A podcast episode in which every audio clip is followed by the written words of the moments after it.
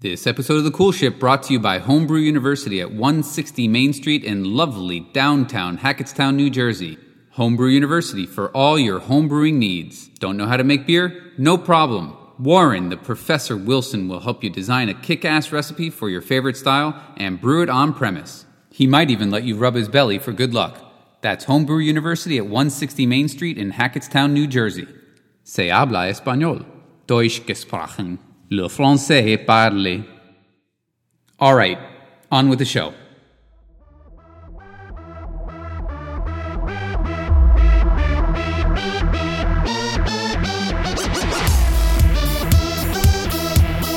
Welcome to the Cool Ship Podcast, dedicated to beer lovers, home brewers, and professionals alike. With your hosts, Warren, the Professor Wilson, and Matt, Zigmeister Ziegler. Ladies and gentlemen, it's time to grab a beer and chill on the Cool Ship.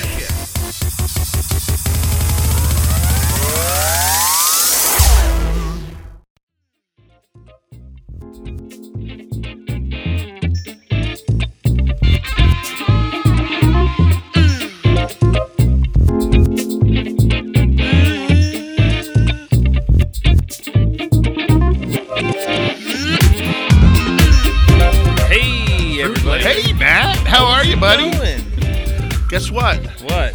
Popsico. what, Carl? Okay, hey, Uh, we're going to start the show, so if we could just have a little bit of a quiet down. You guys can talk. Time to go Just back don't to yell. perfectly fine with you having a conversation. No, in those the are the, bathroom. those are the guys that are loud. the guy that's not even going to join our club. Well, welcome to uh, the Cool Ship Podcast. already Yeah, you said need an that. opener. Oh, you did? You already No, said I that? didn't Yo. say that. No, I didn't think you said. Yeah, the Cool Ship I might have. Podcast. Welcome back. We Hey. we missed whole February. Yeah, it was busy. Yeah, I guess so. We had like six. We missed the Festivals. month of Yeah, we had like six festivals. to go February to. doesn't matter. February's dead of winter. I thought March was the dead of winter. Right? Tis, No, a, tis a March- silly month. March is the beginning of good things to happen. Tis a silly month. Good thing's at three feet of snow. Yeah. Well, three. But hey, Paul, how are you, buddy? Hey, I just stepped in. This is a special event here.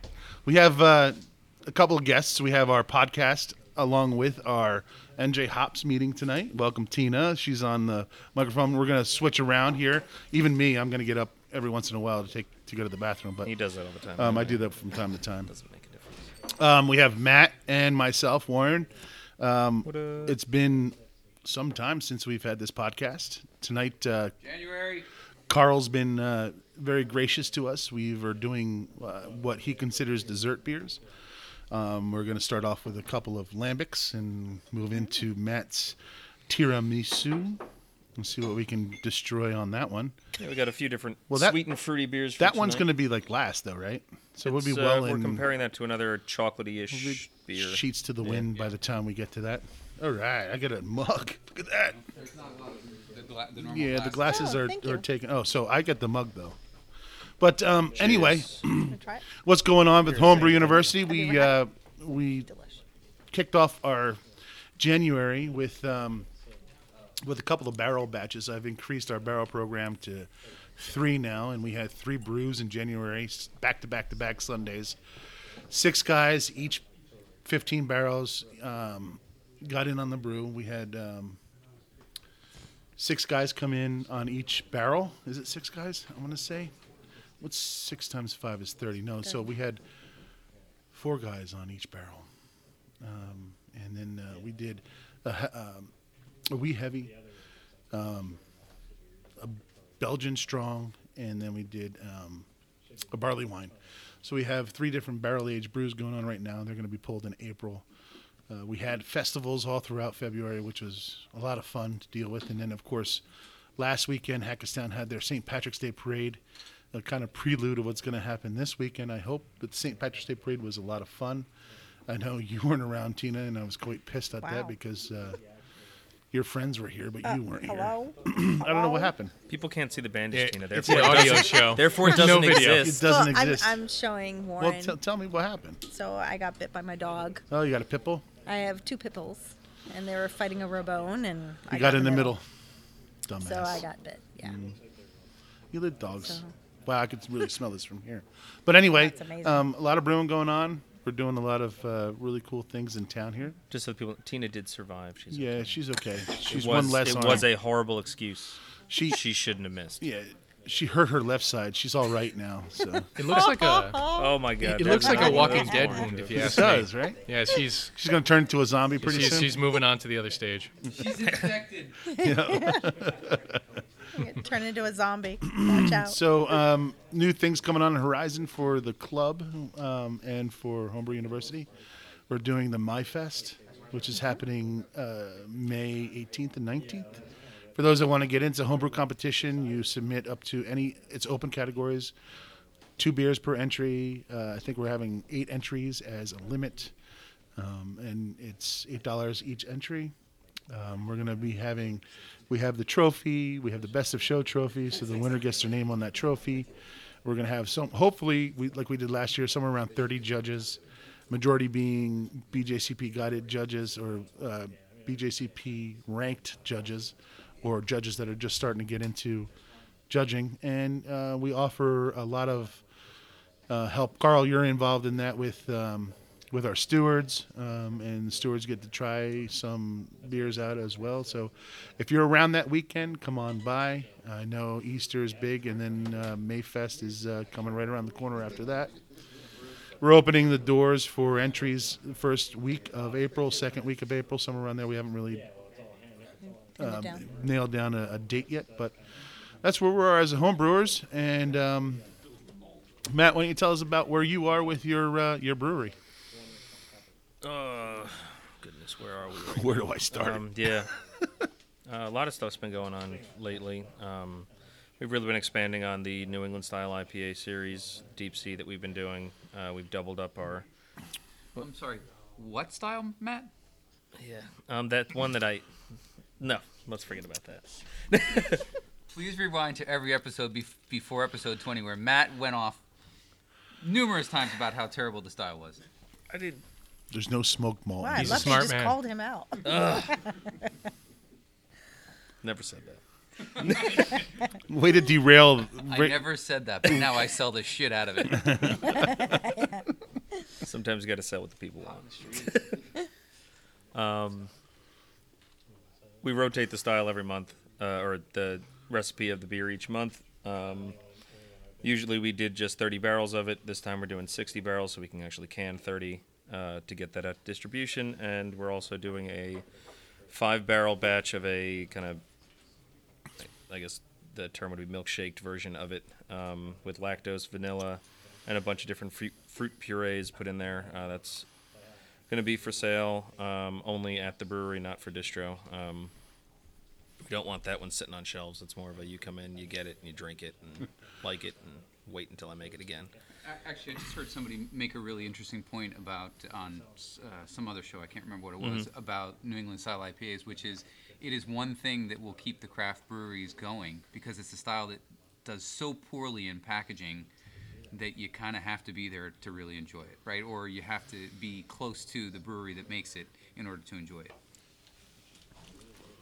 Yeah. Um, one thing though that I've been kind of seeing with like the way the IPA trend has been going, you had the West Coast IPA, then you had the New England style IPA, and now you're getting these like fruit forward or sour style IPAs, and now you're getting these crazy like I guess what what's it? The Answer just put out like these.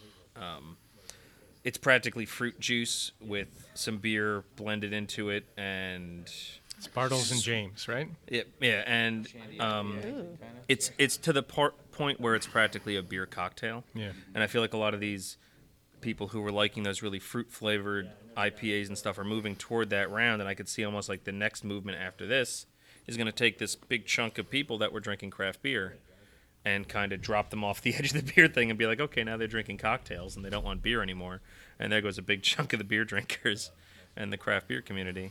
Um, so a little concerned about that, but I do understand what you're saying, Carl, in terms of uh, you know New England style IPAs will keep craft beers, you know, going or craft breweries going because you. You have, You have to drink it fresh. You have to drink That's another, another and also on the same thing. It kind of blows my mind when I see these people drive to like you know, all these breweries and pack in like 20 cases of New England style IPAs in the back of their car and they're taking a picture, be like, look at my haul in the back. I'm like, unless you're drinking that by the end of this week or by the end of next week, one, you're dead.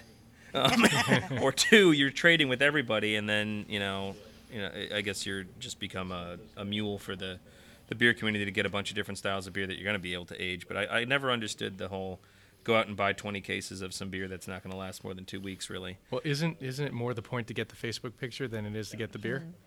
See, I've never been too much about taking pictures of myself on Facebook, so There's I wouldn't really lots- know too much about that. Take a look at how many people wait online yeah. at Hill Farmstead and take a picture of himself doing so, and that's the accomplishment, right? It's more. more That's the being voice there, of actually. Paul, who has Yeah. yet to introduce himself. Oh, I'm sorry. He said hi when we said his name. Yeah.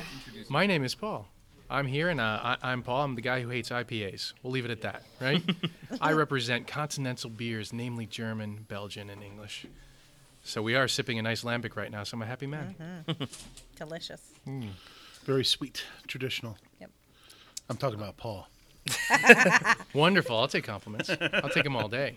So, so here's a question. So this is actually a Lindemans, right? This is the Lindemans bomb. Yes. Yep. So this is with aspartame, is it not? Aspartame? Oh.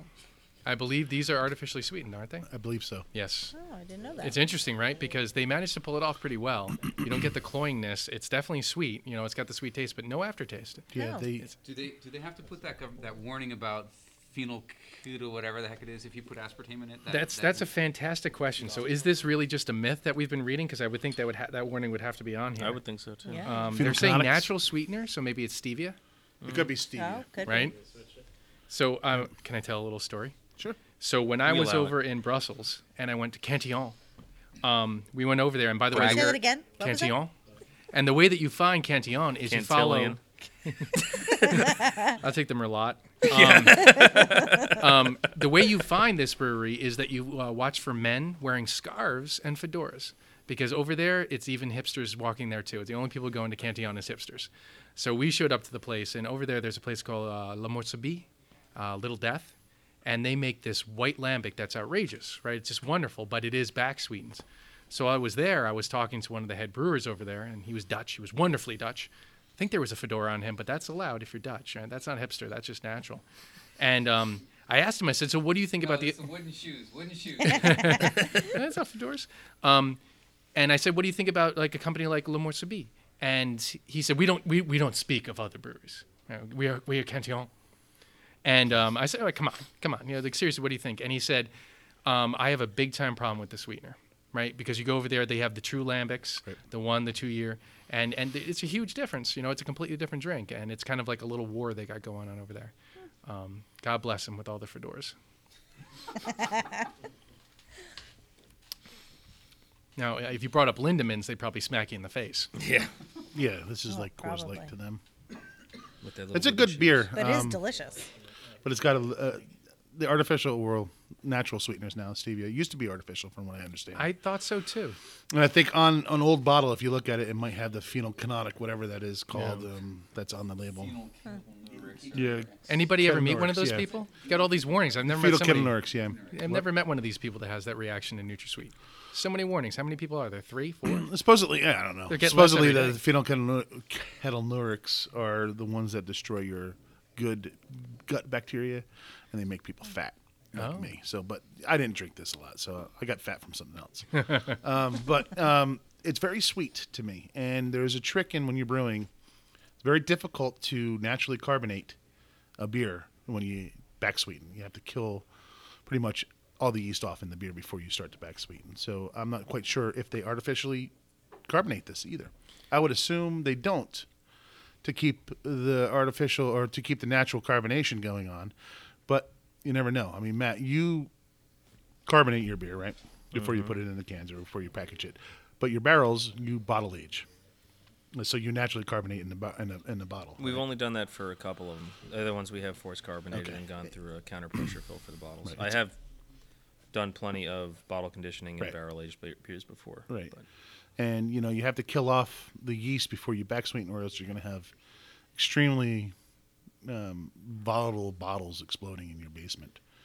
Um, so for homebrews, it's very difficult. But even for breweries, it's difficult and expensive. And You have expensive, to, right. You, fil- you have to filter out the yeast, and you have to go through pasteurization usually. And Yeah. Both of those things are not You, you wouldn't use potassium sorbate in that case. Then you got sorbates in your beer. Well, I was going to say because they'd have to say that on the You'd have bottle. to as say well, it on the wouldn't bottle. say it on the So bottle. I guess People- they don't have it on here. Yeah. No, so Most I'm, of the I'm people would be assuming, going through the process of filtration and then I'm, ass- pasteurization. I'm assuming stevia doesn't need any kind of. Um, if you add stevia, you don't have to worry about killing off the yeast. You can bottle condition with stevia. Right. So- Unfermentable, right? Yeah, 100%. unfermentable sugar. So, this is a sugar alcohol. Well, could it, yeah, I was going to say, could, could, it, could it not be stevia? Could it be like erythol or one of those other n- unfermentable sugars? Yeah, if they say natural, Alcohols. natural stevia usually is the natural one, yeah. Could be um, xylitol, but they're- those are all laxatives, by the way. Uh, and they are. They're- you'll all find out tomorrow. This is oh, hold great- on a second. I gotta- Soon This enough. is a great leather seat you got here, You're never gonna get out of it now. man. I'm stuck. Matt knows. We've had many people pass out in these things. Yes. Oh yeah.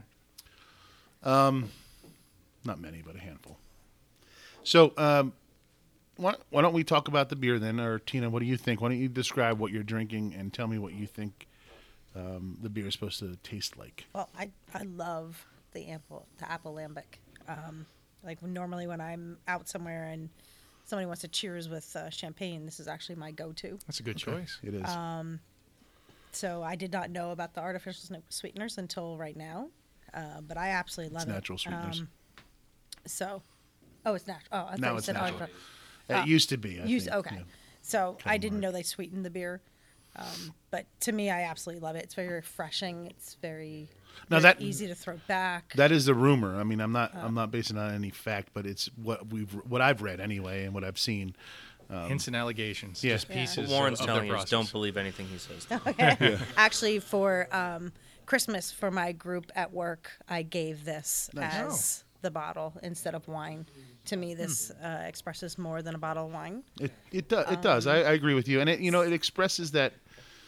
It's more fancy than just your average beer on draft. Mm-hmm. Now, a lot of people don't have this or don't know about it. Uh, if you're not in the beer world, they'll walk by that bottle with the Mm-hmm. green foil on it, thinking some kind of foreign stuff. And And all the flavors are amazing. Like they have raspberry, peach, cherry, Yeah. black currant, I believe. Speaking of our next. yes, so that's the one. So we're Um, oh, going to well, move on to the hello. next one eventually, but we're, we're we kind of like to take it a little bit slower than that. Oh, Gina.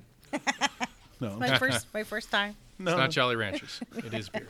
Gotta go. Speaking slow. of Jolly Ranchers, I have a couple that's coming in here that's going to do a wheat beer with Jolly Rancher. that sounds just Oh. wonderful. Oh, it's I'm gr- saying it's that with great. no sarcasm. I know, I know, I could tell. it's going to be fun. It's going to be a good time. So my review's done. They're baking Next. a traditional Belgian quad using that Yes. as their candy sugar. That's it. That's our candy sugar. Get it. They're uh, unflavored Jolly Ranchers. Clear sugar. um, so we have Tina, who is our secretary for NJ Hop. She's been with uh, NJ Hops how long now? Oh gosh, at least four years, I think. And we have what's coming up uh, next month. Mayfest. Ching. Oh, dues. Yeah, membership drive, right? Dun, dun, yeah, dun, dun. membership. Uh, um, Yep. Next next April and uh, elections as well. and So- elections as well. And Erections. that, yeah, that I too. Oh. mean, um, no elections. I am the only female. I have to deal with y'all. You have to deal with us all, yeah. So. um, and Paul is our vice president of the East chapter. We have two chapters, and Paul came out this tonight and uh, volunteered to sit behind the microphone. Thank you for coming out. Thank you for having me. I didn't even know I'd be officially recorded this Yeah. this evening, so I Now we have you. We can prepared hold my you to singing it. voice as best I could. I was going to break out the guitar. Maybe we could all sing. Really comfortable. Matt, Yes. Matt quickly shot that Yeah, down. He it's said, just "No, like- no, No no, don't bring- guitars. no guitars." Nobody's got a ponytail. We can't play guitar. Uh, hold on a second. Or a fedora. We got. We oh, got. we got a ponytail. Yeah, we got a Yeah, ponytail. Guitar's allowed. and you all been brewing for a while now, right?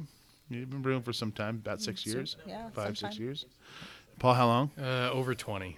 Oh my goodness. Yeah, I'm old school, OG. Yep. So I was back brewing in the days for like freshman kids in in college. This was back in the day in New Brunswick when there used to be what's the town across from uh, uh, across the Raritan from New Brunswick. Can't, no, no, I can't remember. There was a little homebrew shop back way back in the day, one of these original places. So I was uh, one of the first. You know, I obviously started out with Princeton homebrew. Piscataway. He's right. It's Piscataway. It wasn't Piscataway. There's a there's a little town across the bridge on 24, but I can't remember. It was one of those, you know, you had Joe at Princeton Homebrew. You know, we're talking about the old days. Right.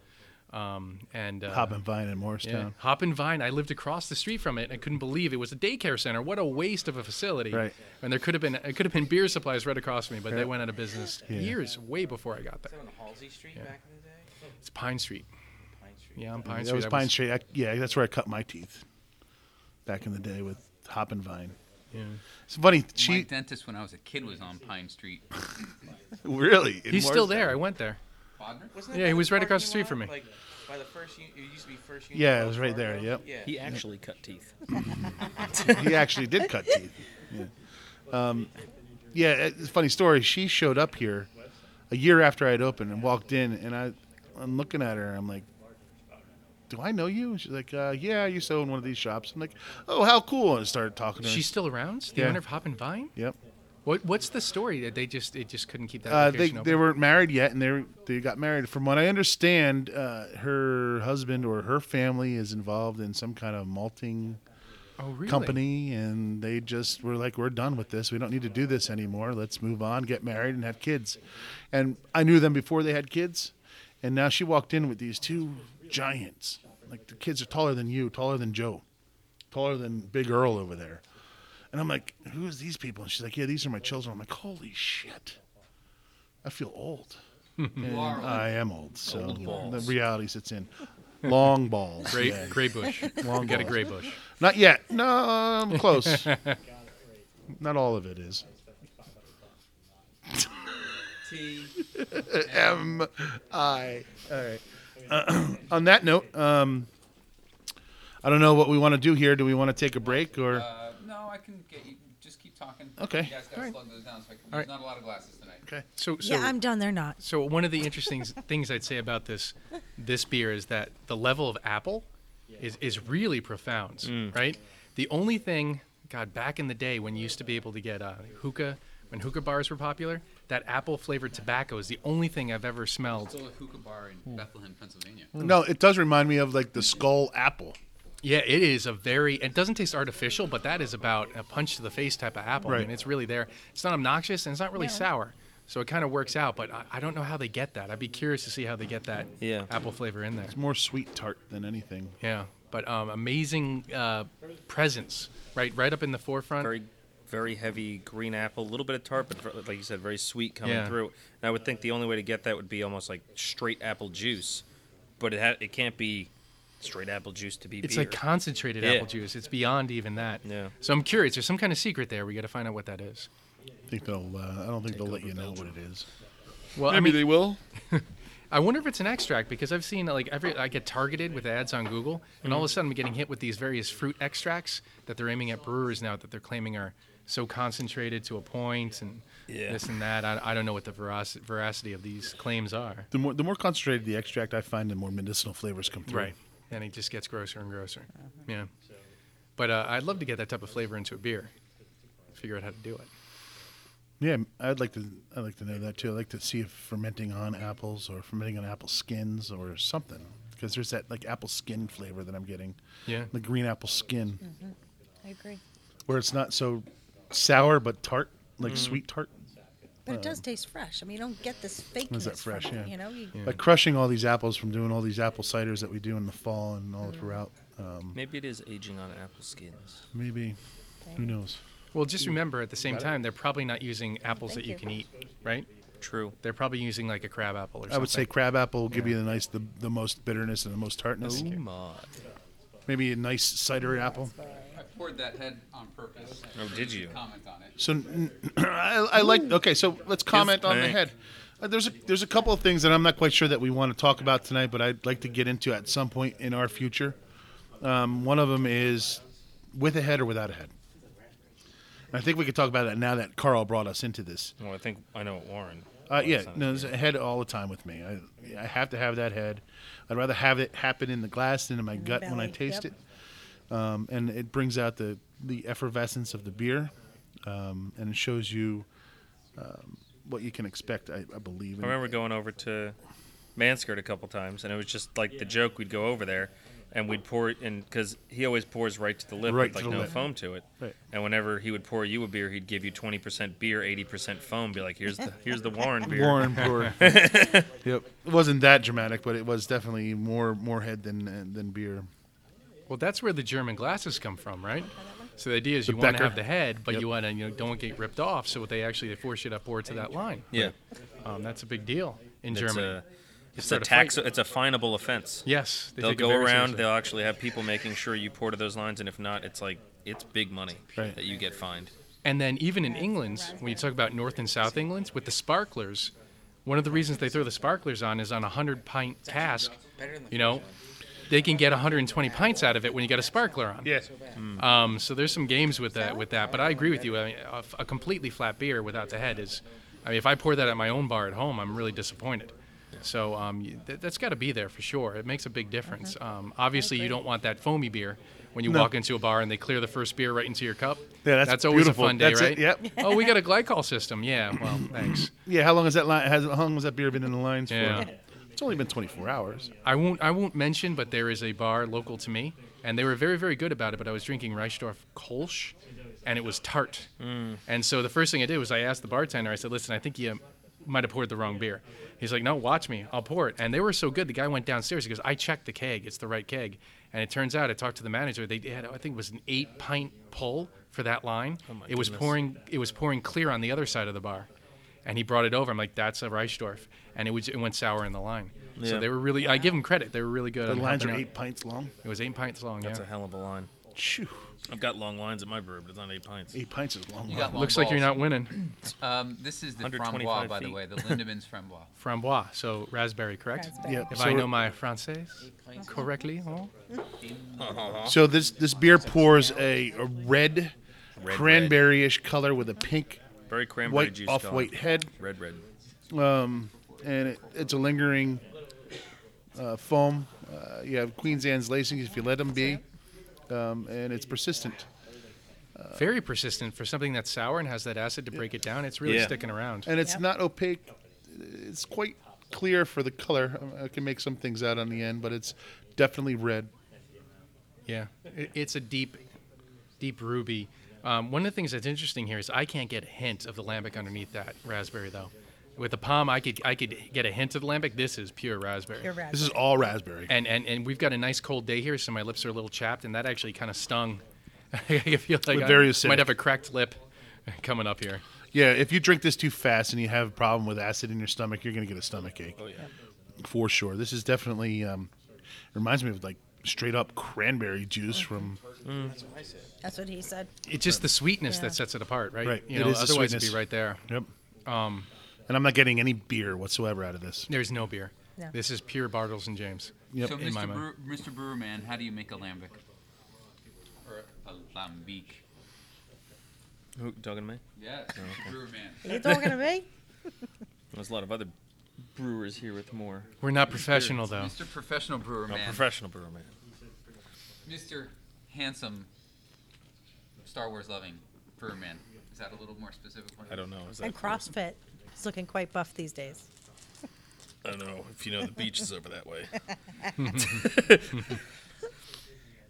um,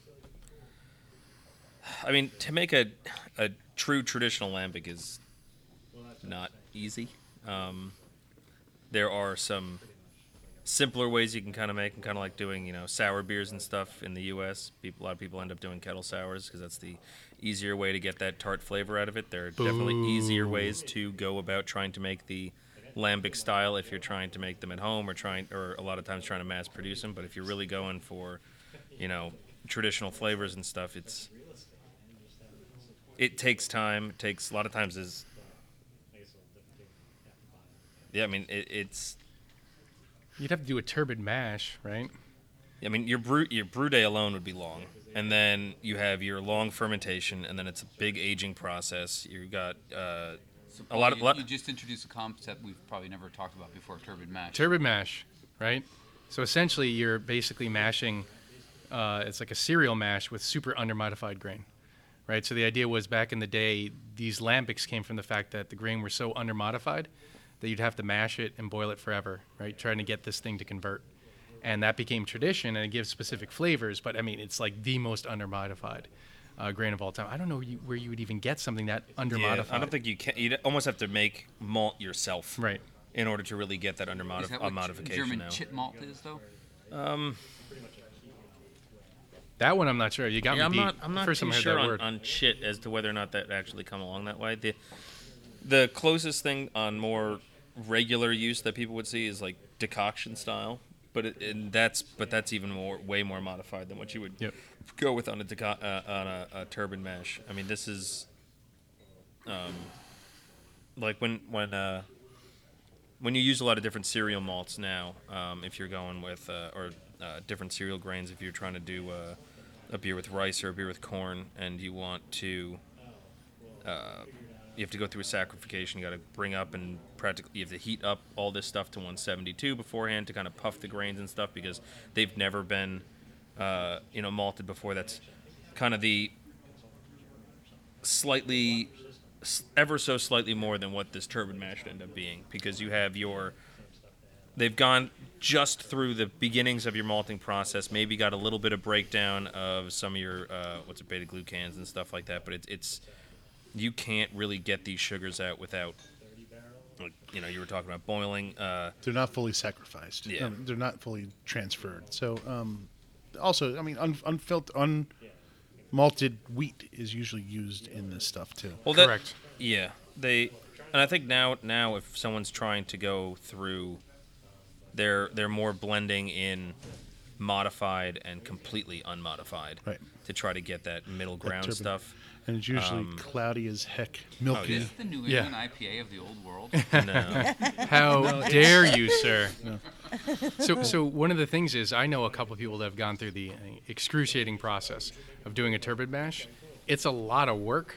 Um, I've tried the beers; it's very nice. yeah, But you know when someone's very proud of a beer and they tried it out, they're more proud of the mash than they are of the, beer. The Yeah. process. The Right, more it's part the of what they went process. through the process. It's like a triple decoction. Yeah. You'll Yeah. never be able to tell it from a lineup. Nope. But it's the fact that the person put the time in. And I'm not saying the beer is bad, but my goodness, that's a Yeah. lot of work. It's it is a lot of work, but it, what it produces is the unmodified malts and the unmodified or the un um, malted wheat produce a lot of dextrins that are good for bacteria and Brettanomyces. And a lot of times, these old world breweries will open ferment too. Um, and allow natural yeast to get in there, and these natural yeasts that come through, Brettanomyces being the main player, uh, produces this lambic style ale. But like like you said, you know, you have all these different lengths of your sugar molecules that come through, and your regular yeast is going to ferment single, Correct. double chain, maybe some triples, but your Brett's going to come through, finish those triples off for you, maybe do a little bit more, and then your bacteria are going to be able to come in too and do whatever they need to do on what whatever's left in there. But I mean, uh, yeah, I mean, they, they It's- can ferment so much more than a lo- a lot of times when what your yeast really can ferment. and Carl Carl said that you know it's uh it's the old school uh, New England style IPA. I think it's the original saison, the original um, where they didn't have this technology to understand modification of malts, and they just went for it. And don't get me wrong, I think they decocted these mashes as well to get the melanoidins and the flavors in to have these Maillard reactions and build this really good base of a, a beer but it was um, the reason and, and from what i understand for the reason why they add the fruit is because alone lambics it takes a good palate or someone who is not going to be in our day and age um, s- uh, like sniped from drinking that kind of a beer i mean it's it's definitely a special type of ale Well, so you bring up a couple good points here. Can we talk about the types of lambics that are out there? sure sure So right now we're trying the fruited lambics, which Yes. are very good, very popular. You can get them, um, you know, both uh, Lindemans and Cre- uh, not Creek. Um, what's the other uh, Boone? Uh, help me out here. boone's farm not Wine? Boone's. Boone's Farm. Help me out. Strawberry fields. Uh, I what can't. was rem- it? Why am I I'm blanking on the name? I'll get back to it. But so essentially, what you can pick up in, in Lindemans is what I know as like the sweetest and the most are the palatized. Like everyone's palates can handle. They these are. They Lindemans. are by far. But when you're going for the lambics, you really can't get a true lambic, a straight lambic, in the states.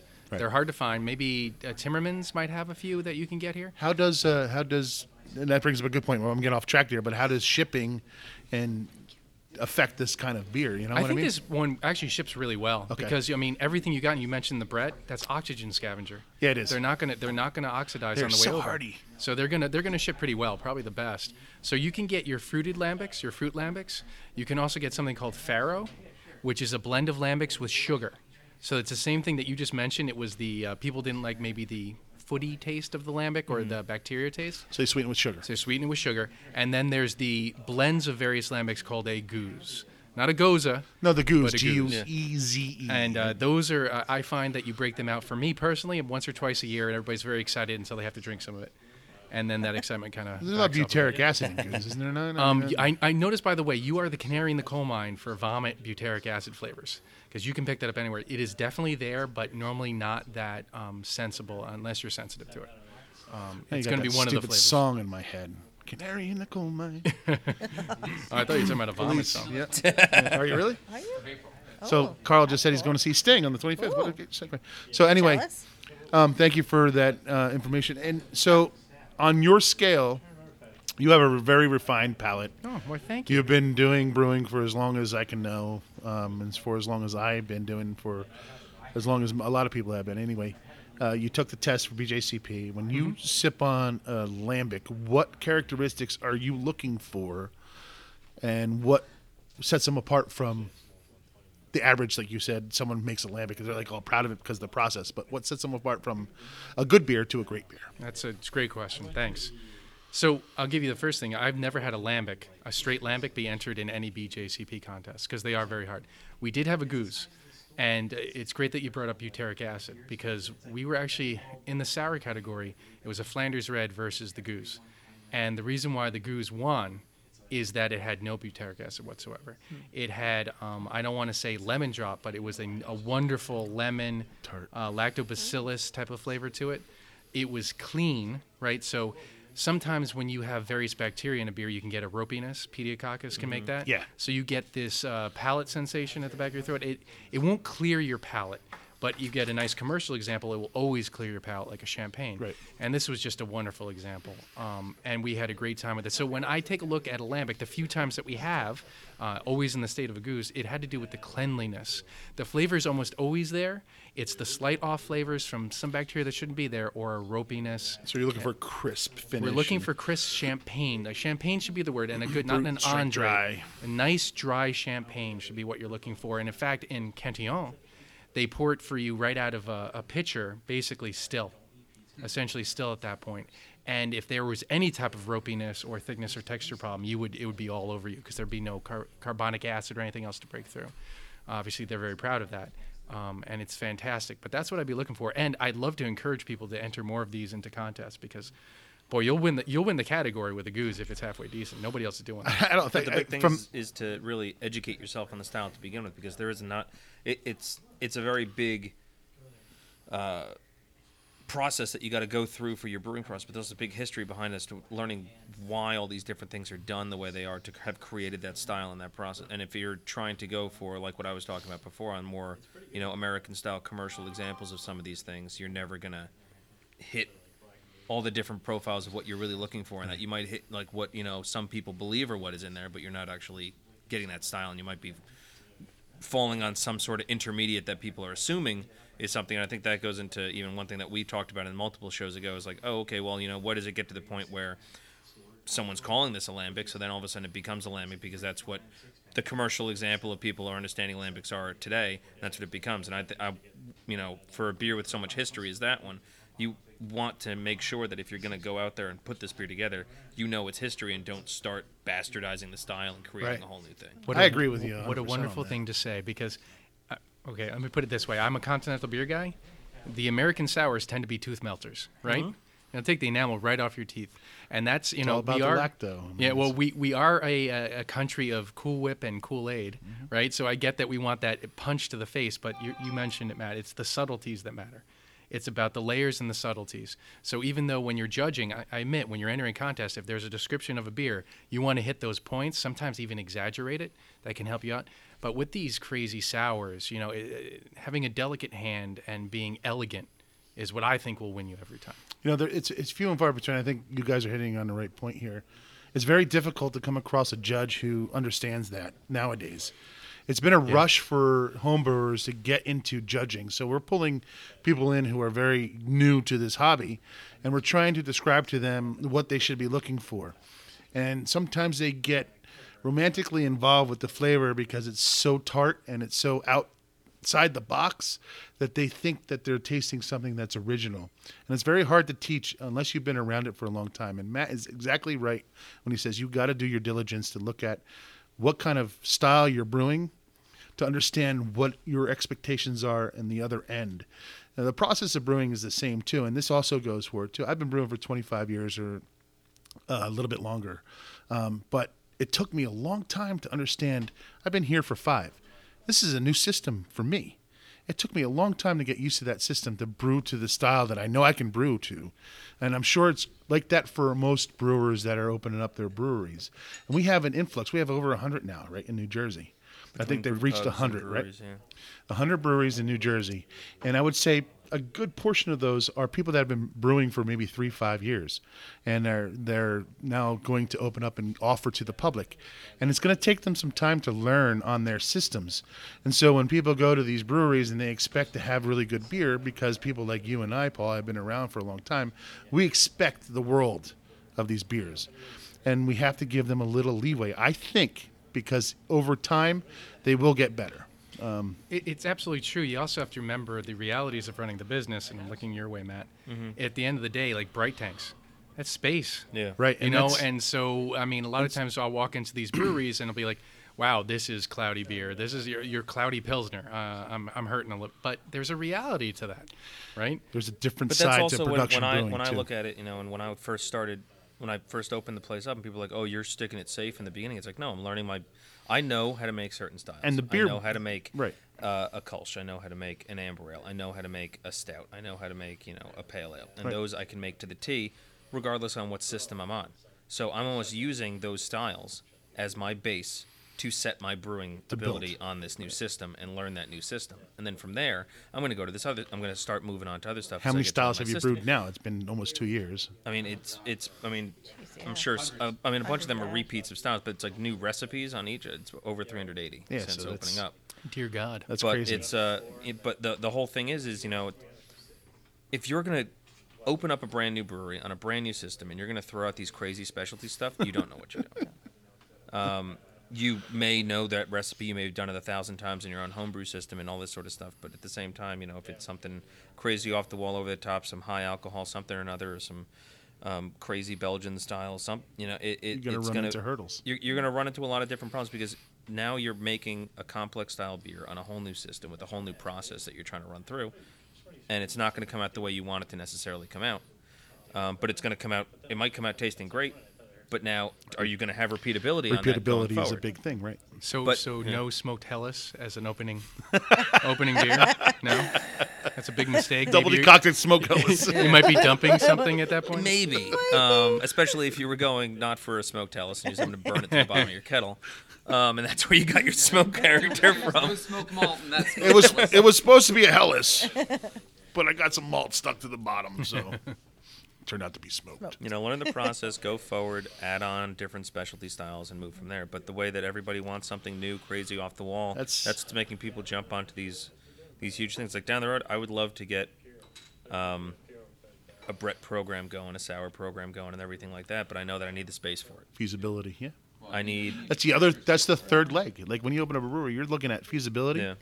and cost of everything. So it's it's very difficult to even jump into something like that. Like with, down down on on back of Steiger Street, we're looking at getting a, a second building right now, another seven thousand square foot building that I'm going to be using for barrel aging, cold storage, and possibly a bottling line down the road. And I'd love for by the time I end up getting or needing a third building, I convert that building specifically into just a barrel aging facility, and that would be strictly for that will probably be my clean barrels, and then I turn the brewery that I'm at right now into this. into the Brett and Sour facility. and that's going to be a Funk's facility because then I'm going to have a bigger. The third place would end up being the main, um, you know, 50 barrel system or whatever, making the year rounds and the seasonals. But and that one will be going around the clock, burning through everything, and then the other place is going to be putting out, you know, the the more funky fun stuff to play around with. But then at that point, you know, those barrels that I use there are third, fourth, fifth use, and I can just ferment stuff right in the barrels, get the character I want off individual small batch stuff, and just go wild, you know? So I have that a fun? money making idea off of your funk factory there. Why don't you can the air and sell it to brewers? You can crack that open your spontaneous, you know, Like, bring uh, it home, yeah. crack the it open your Anheuser-Busch fermenter. water. There we go. Crack open and just go like this over the top. It's, it's, it's, it's canned air right out of Spaceballs. It's Budweiser fantastic. water. Here we go. I love it. That's a moneymaker right there. Yeah, just open up. Five dollar can of air. It's like uh, Twelve Monkeys when the guy opens up the Yeah. uh, in the plane. He's like, "Oh, you will be. Here you go." So what did you give us? what do we got here? we Yeah, got what something is this? heavy. I'm tasting a little I think cherries. I saw Weyerbacher. Yeah, so this one's just over the river over there, Weyerbacher. Well, I in guess we should Easton. probably start with the with the discussion of today's topic, which wasn't lambics. It was No, I, I we mentioned it call- early on. It was okay. our dessert beers, little stuff that's a little bit sweeter, stuff that's got some uh, sweet fruity characters in it. Um, well, we're starting off right now, I guess, with the sweeter fruity characters, and then moving into some darker fruit characters right now, and we'll finish off with more uh, with chocolate notes. Um, but right now in front of us, we have Weyerbacher's Blithering Idiot. Hmm. Uh, they're over in Easton. Um, they've lately been specializing in more of their high alcohol stuff. They've been jumping back to some light stuff now in the past couple years, but they were really known for a good while for all their stuff. Pretty much over 9 10% was everything that they were going for. They kind of Yeah, cut Carl's off their trying to kill us regular again stuff. tonight. Yeah, I was- their regular uh, Excuse me, I have to drive offerings. home, people. And this one here is 11.1. And the blithering idiot is Not gonna which- say is hi? that the barley one. That's their barley wine. right. And then the barrel wait a second, version get over is here. insanity. It's right? insanity, yeah. Right. Get over here. So I got I got a special guest coming on here. He wants to say hi, but he just told me something. What did you say to me? black people don't go on, you know, podcasts and radio and stuff. like that. Uh, Now we did. We did it. We did it. We got him Oh, on. we got him. New boundaries, Yes. breaking rules. That was our illustrious Andrew. Um, he is another homebrewer of NJ Hops. That's a wrestling name. Illustrious, Andrew. The illustrious Andrew Yep, look, and that, fantastic. he's using he uses the mash tun for like his to crush his enemy. crush his enemies. with. so this this one Atomic Mash. Is, is, is the second- the atomic mash this is signature move. I love it. and the Lowe's mash tun. Love it. Just pours the hot mash over his opponent. Bye. So here's the big question Yes. on this uh, this particular barley wine: Is it English or is it American? This is the barley one. No, I'd, I'd say this more goes along the English side. I I'll- agree. This is 100% English. You Oh, got to yeah. give Weyerbacher credit. This is an English barley wine Oh, for yeah. sure. Um, I got I got a lot of fusels out of it right away, but I didn't. And how do you Well, know the? it's- And how do you know that? Uh, you're right. How do you know This that does not- difference? this does So, not have, It's like, it's American it's hop usually character. hop Correct. character. Right. You're, you- Okay. there's no pine. So take a look at Bigfoot by Sierra Nevada. That's Okay. like a quintessential American barley wine. When I- Hundred percent Chinook. Yeah, when I drink uh, British uh, barley wine, I'm looking for that deep malt flavor. I'm looking for the old ale aspects, right? I- obviously, the hops are going to be there. It's a big beer overall, but no pine, no cascade. That's no no caddy that at flavors all. whatsoever. This Mm. I'm would not be a big fan of American style barley wines. If I'm Can't going argue more, with to, that. if I'm gonna do, because to me that American style barley wine is almost what some people would consider like, oh, it could be triple IPA esque. You know, you're getting to that point where it's just you're adding so much malt to something, and then you're adding hops to it too, and before you know it, you either have that double IPA becoming a triple IPA, if you want to call it that, and then or you are the American barley wine. And I think it depends on how much malt character is coming through in the background compared to it. But um, for myself, I'd rather brew a English style barley wine. I love the grain flavors. I'm more of a malt Mm. person myself, and I love that caramel note in the back that's going to come through the you know crystal 120s special Figgy. b malt fig figs Yeah. dark uh, dark fruit prune flavors things like that um, they're going to be coming through in the back of uh, of a barley wine because if I'm going for um, hop character with something with more malt, I'm actually going to be adding the malt more for the alcohol side of it and kind of trying to get maybe lower caramel notes in there, and then the hop character is just going to balance the alcohol if I'm going for that triple IPA. I feel like once you get big hop character in a big malt beer. They clash too much with each other, and you get weird flavors. It's funny. Um, when I started brewing, the only barley wine that was available was English style, it's absolutely true. um, and a lot of it was similar to this. Um, this to me has a lot of cherry and fig coming through. Even some plum. and a little bit of plum coming, bit. that sweetness of plum coming through, and you don't notice the flavor of the hops whatsoever or the aroma of the hops, but you get that bittering aspect, and then the burn at the end, and that flavor of the malt comes through um, during that burn. And you can tell it's a big boozy beer for sure. It's got some legs. It's very thick, but I didn't have a Bigfoot until the turn of the century, and How I didn't dare you, sir? I didn't understand um, what I was tasting in the Bigfoot because I had a lot of what Matt was saying, big IPAs that reminded me of the Bigfoot. But the difference between a big IPA and Bigfoot, Bigfoot doesn't lose its characteristics over time. It kind of gains a little bit. With IPAs, they kind of lose their characteristics a little over time, and they become more malty, like English style ales. Yeah. If you're not using the the base hops of you know the piney hops like Chinook or Simcoe or even the Cascades and Centennials of the world.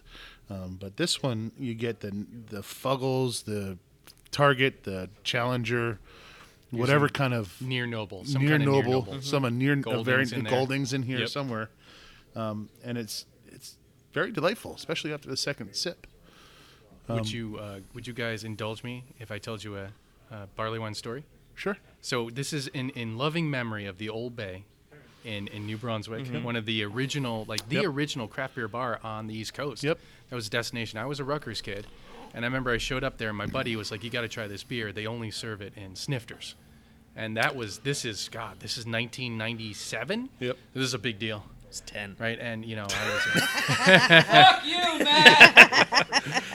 so, so I, I wasn't 10 as I recall. Yeah, okay. And, um, and I, I go into the place and we buy this thing, and it was some outrageous amount of money for like uh, 12 ounce. It was something like like $6 in the college town or something. Yeah, and that's expensive. Back back then, then. yeah. That's that- holy that shit. was- a And, lot. and I have to admit, the first time I tasted it, it, it, it blew me out of the water, but not in a good way. Like I was not ready for that whatsoever. I had drank some Belgians, Corson Dunk, things of that nature, Mm. but it was the first craft, like truly craft beer I had, and um, I just remember truly feeling like a gentleman because I'm walking around this. But everybody's got the pint glasses. I've got this nice snifter.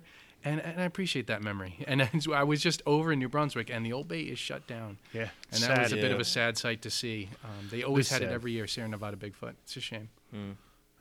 So, w- uh, so I know that the one thing about barley wines, and I, I'm, but I know next to nothing about barley wines, but I know Bigfoot. The big thing with, to do with that is to age it year after year after year. Have it for, you know, I have the 2008 version of The flights. Bigfoot, you know, and things like Yeah. that. Is that would that be the same of this kind of? Sure. Uh, Weyerbacher type of barley wine, or an, a traditional British barley wine, or really just the Americans that they do that with. That's a great question. You guys mind if I feel that?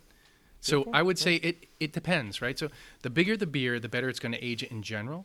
Um, but if you take a look at some of the English barley wines, they're eight percent, seven percent. You'd be surprised; they're a little bit smaller. Um, I forget what Bigfoot is, but it's it's up there. And of course, this is Weyerbacher, so this is eleven percent. So this thing can age, you know, continually.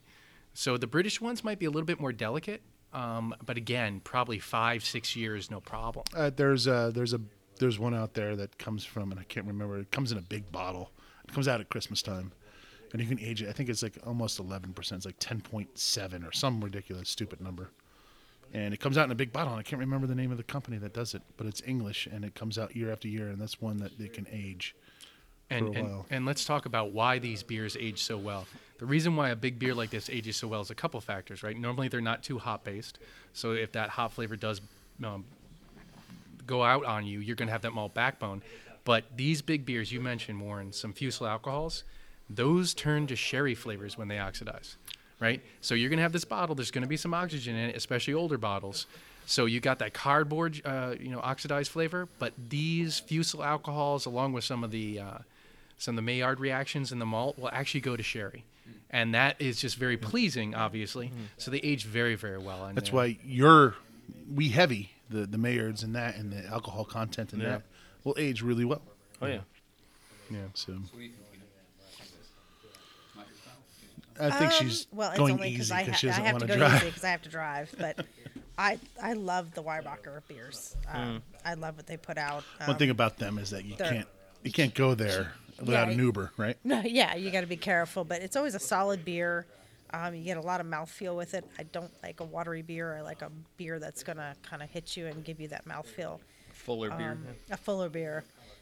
and uh, yeah, you you know this is boozy when you when you uh, sip this. So, l- let's talk about what the, the grain bill would be in this. Imagine eleven percent even- beer that yeah, also can't has a imagine. medium to you know medium full body. Yeah. that is massive. I, I mean, just for five, this has got to be one of those batches where you're it's 22 pounds for a five gallon batch or something, gotta like, be at insane. least, right? Something huge. to get that sugar out of that. Yeah, I'd Yeah. say you're looking at 22 Plato to begin with, somewhere around there. Yeah. So you got to I'd respect. say somewhere that. around 24, 25 pounds of grain. Yep. Base, yeah. mostly base, probably all Maris otter. I mean, it might even be it might be- be higher than that. I mean, because if you're going for a, a higher uh, mash temp to try to keep it a little bit thicker, and you're going to do a longer boil on it, you're going to want to run off even more water to the side of this. you And- know, I mean, this might be a beer like on my system. Most of my times, if I'm going something, you know, over usually over 12 percent, but if I'm going for a heavier beer like this at 11, I'm probably going to want to boil it down a little bit further. So I'm probably going to throw in a little bit more malt onto it, it could end up being a 13 barrel batch on a 15 barrel system. Even though, even with my oversized mash tun, I mean, Absolutely. And I would I would actually throw in some simple sugar too, just to get the ABV down or to get the attenuation level down. Something like treacle. Like a little bit of trickle. Yeah, Yeah, trickle some always some wins. kind of maybe some maybe some uh, light um, Belgian candy. So that's where this is where I kind of leave my depth because I'm a big Belgian guy, Right. and you're always pushing down your final gravity to get these 11% alcohols, Correct. keeping your gravity high and getting 11%. That's a That's, a, that's a doozy. feat of itself. That's I a mean, doozy. How do you end up with you know 1030 on the specific gravity scale with an 11 percenter? Right. How do you do that? It's it's it's Start at insane. 11:30. Yeah. you- good luck getting down to you know you know what I mean. Like, so and getting 11 percent that's I that's just- tough. I just went to uh, Megan and I just went to Big Woody's um, bar, whatever the hell it is. It's over in Pennsylvania on um, on Sullivan Trail. Uh, if anybody knows where the old Lanco was on Sullivan Trail in Forks Township, and Big Woody's is just a just a random sports Oh, yeah, I know bar, where and that they is. have Yes, great absolutely. beer Yep, there. they it's do. like unbelievable. But they were serving this Avery. You would six- never know that they You'd have never that know beer. That. Yep, they had absolutely. an Avery 16.1 percent. They would only serve it in five ounce glasses. I was just like, how the hell do you make a 16.1 percent beer? How do you do it? How is it possible? Yeah, I mean, there's the mystery behind that that Sam Adams beer that comes out every two years, Utopias. the Utopias. So I mean, yeah, but at this point, it's uh, that's across it's whiskey, whiskey, and You know, champagne. it- it's yeah. definitely Yeah. whiskey. It comes across as whiskey. Yeah. because you can't carbonate something that heavy. But And they're using uh, icebox techniques with Are that, they too. really? Yes. I, thi- I believe uh, allegedly, right? so they're distilling, basically ice distilling. There's something involved with that. Yeah, and that's a felony in the United States. So um, unless you have a license for it. Oh, so that's how the uh, Snyder Weiss Icebox can come over? Yeah, Ah, I'm learning here. unless you have a distillation license, Yep. you can't you can't do any of ice that. distill. And I must say that since I own a store. All right, should we take a break? And we'll Yes, come back uh, my eyeballs are floating. Yeah, with, uh, same here. Some milk, milk stouts. Oh, after this. awesome! Some uh, I'm looking forward to it because this is what uh, Matt brought, right? Yeah. Awesome. So when we come back, we'll have some Matt beer.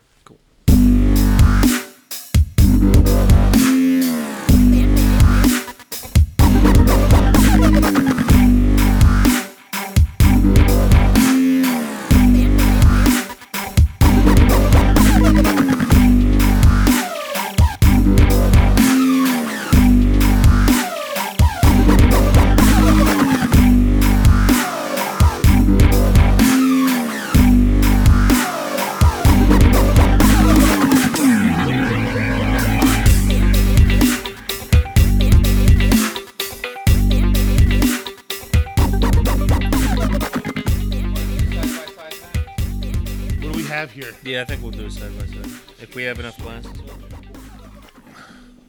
So Matt, uh, while we're on break, why don't, why don't you talk about what's going on this weekend? What's that? What's going on on Saturday, dude? Just jump into that. While we're on. You have uh, St. Patrick's Day. Yeah, uh, we got St. Patrick's Day going on this weekend. Um, What are you doing special? we're uh, we're opening up early. Um, Oh, you got the eggs and cakes. kegs into eggs. Um, I still have to actually go over to Carl and make sure that he's going to be okay for this because I talked to him originally but never confirmed anything. Um, Peanut butter works well together. But it's pretty much, Is he gonna use any of your beer for the eggs? I'm not sure, probably. That'd be great. Uh, we'll open up at 9. Um, we'll have his breakfast menus and stuff like that over there. And, uh, you know, you come in, order some food from him. He can deliver it over. You get Little mascarpone. Beer and eggs, nine o'clock in the morning on St. Patty's Day. It's a uh, breakfast of champions. Oh yeah, right. Can't go wrong with that. Maybe Also, I'll uh, um, maybe I'll stop by. who who is it? Uh, the Sizzle, uh, the new Portuguese Barbecues, yeah. barbecue place in uh, in town here. They're going to be doing uh, Thanks, Paul. they're going to be doing um, the Okay. uh, Reuben empanadas. Yeah, I saw that what they had as a special up there. I was going to stop in. My Yeah. son had a play at the middle school, Yeah. so I parked because there's no parking in the middle school. I parked in front of the sizzle. Did you just fart? I did not fart. I don't know, but it smells like a fucking. Someone just someone just farted. Wasn't me. Was not me. Uh, anyway, I parked in front of the sizzle and they said, you know, Reuben empanadas. I'm like, ooh, they sound delicious. Ruben empanadas. Yeah, right. Really, really fucking good. The Sizzle, by the way, fan phenomenal. Yeah, it's really good food. Uh, Um, But they're going to be doing that on uh, on this Saturday also, and they're actually I think they're going to have a spot over at the I brewery. don't know, I only drink carbs these days. I, don't, I haven't eaten a carb in three months. You uh, you need to have these empanadas. I might. I, I, I one day I went nuts. My wife was had a stomach virus. Yeah. It was pouring rain. It was in February. And I'm like, I need to eat. So I, I ate a whole I ate a whole pizza by myself. I was like, just, just drinking all day. I'm like, Yeah. Fuck it, I'm off system today. The colored one is Matt. Okay. we got somebody else's here. I wonder whose it Paul is. coming back to join us or no? Yeah, I think he's just grabbing stuff out of Adam's car. Oh okay. I think so. The lighter one is you. I can tell. Gosh. I think uh, Don's going to sit in real quick. I Oh, don't know nothing either. I'm sitting here. Wait, Don, what, what, ha- what does that change though? That you'll be making fun of me? Yeah. I can't fight back now. Well, we always make fun of you. Yeah, but you make fun of me on stuff I know about, I can fight back. Okay, so uh, It's not gonna work well. while we have uh, stuff going on over here, oh boy. Um, you know, maybe I'll. Yeah, no, me and Warren have been talking. We've been talking. Just watch The Wire. I'll do my best. There's one person that'll screw this up. Big Earl, you out of here? Yeah. Thanks for coming Nice to the meeting you, meeting. man. We'll see you next month. The darker one, the lighter one is Matt's. The lighter colored one is Matt's. This is Matt's, okay. Okay, so uh, what we're doing here right now on our chat on dessert style beers is we got uh, two beers. He's into it. Ah, bless me. Um, got two beers here going on right now called one Stoutello. Is that from Bolero? No, this is from Knee Deep Brewing Company Knee Deep. over in Auburn, California. Um, it is a chocolate hazelnut milk stout, 6% by volume, 40 IBUs. Um, and the other one by the illustrious, magnificent Zigmeister Brewing Company. Um, not Tony Uh, tiramisu milk porter on nitro, uh, 5.2%. Um, and the idiot doesn't list his IBUs on his can, so but it's a milk porter with chocolate, vanilla, and uh, coffee, Um, So one's chocolate vanilla coffee, the other one is hazelnut. hazelnut, and chocolate. One's a milk porter, the other's a milk stout. Mm-hmm. Um, so we wanted to kind of compare these two uh, dessert esque beers side by side one from East Coast, one from West Coast. It's an East Coast West Coast rap showdown here. So we Wrapped can Smalls? battle. Biggie Smalls and Tupac. And Tupac. You got the Big E Smalls there, buddy. So just the aromas off the two of them. I mean, nitro alone is going to not put as much aroma out uh, compared to the other, but big, big So- aroma on knee deep. I'm going to give a shout out to uh, talk about Biggie Smalls and Tupac. There was a show that was just on USA. I think it was USA. That was about the investigator who investigated the Biggie Tupac controversy. Oh, the guy who didn't do anything. the guy that found out it was the crime between the two. Um, the guy that played the part, his name is Jimmy Simpson. He's a graduate of Hackettstown High School, and uh, he actually brewed here in Homebrew University a couple couple years ago. But uh, he's been all over the the the TV. He's been an intern for Dave um, late night Dave Letterman and he's been doing all kinds of things with Sky, uh, Psych and all different kinds of things. He's been on um, Netflix, It's always sunny in Philadelphia. Sunny in Philadelphia. Yep, he's been around. So um, he just got the star role in this USA Today um, documentary movie and it just aired last week, I think, or two weeks ago. Hmm. So here's to him, East Coast West Coast battle. We got the East Coast, which is a light brown porter. How much alcohol in it? Uh, five two, I think. Five. 5.2. 15.2 ounce. The uh, it uh, I believe it does have a little bit of brown malt in there. Now, have you done a side by side? What's that? Have you done a side side by side with the way that you nitro your beer in a can compared to the beer that's not nitroed in a can? To see I if have there's- not compared it off tap. If there's anything different, I've not compared it off nitro tap to nitro can. Um, so one of the things about a lot of the beers that I make is I like it to taste like beer, and then have other flavors go in the background to it. beer first. So you're not smoking mirrors then? Yeah, I try not to like. no peanut butter porter for you. and if I'm doing a peanut butter porter, it's going to take a porter Beer, first, a yeah, little no, bit of peanut I- butter. Uh, yeah, no, I got you. So the flavors you're gonna get in the back of here, it's not gonna. This beer isn't meant to be a slice of tiramisu cake necessarily, but it's supposed to have the flavors coming through, reminiscent what you're gonna get in a tiramisu, piece of tiramisu, but it's still gonna be a porter. it's one of your popular beers. Yeah, this is. Or drink support? It'll pair well with with a piece of tiramisu as well. Um, it'll complement it well. How, how do you do nitro on a can? Uh, we do dosing, uh, nitrogen dosing. So You saw Instagram today. You would have seen it. Nitrogen? Yep. So we carbonate it to a low 1.8 volumes of CO2, and we fill the can up with it. Drop a little dollop of liquid nitrogen into the into the uh, can, and throw a cap right onto it. And then as the liquid nitrogen goes into a gas, it just pressurizes the shit out of the cans. and uh, that big pressure differential when you crack the can open and pour it out helps knock out all the I nitrogen. take it the canning line is good at doing that. Like that's a dosing by the canners or no? Yeah. Yeah. Right. I'm not individually Yeah. scooping out a spoonful of each. Here's a dr- eyedropper. Is that an extra fee? Uh, it takes a little bit longer, and then you got to pay for the extra. You got to pay for the nitrogen, which typically wouldn't be in the beer. So the beginning of the process takes a little bit longer, right? They have to dial it in. yeah, dialing it in is a is a bit of a bitch. Um, but in comparison between the two beers that we're having here right now, Yeah, no. So I'm. Here's what I'm getting out of Okay. yours. I like yours a lot. I, I, it's easy to drink. It's got the porter flavor up front. The coffee's done extremely nicely. There's no green peppers in it whatsoever. It comes through through uh, through and through. Blends well. You have a little bit of vanilla in this too. It blends well with the vanilla. Vanilla is actually an accentuator to the coffee, but that chocolate porter comes through mainly as chocolate porter, um, with a little hint of coffee vanilla. And that's exactly what you were looking for. And I think you, you hit it right on the number. yeah, these are the cacao nibs, straight vanilla beans. And I think you, I think you did well with that blend. That blend is coming through really, really nicely.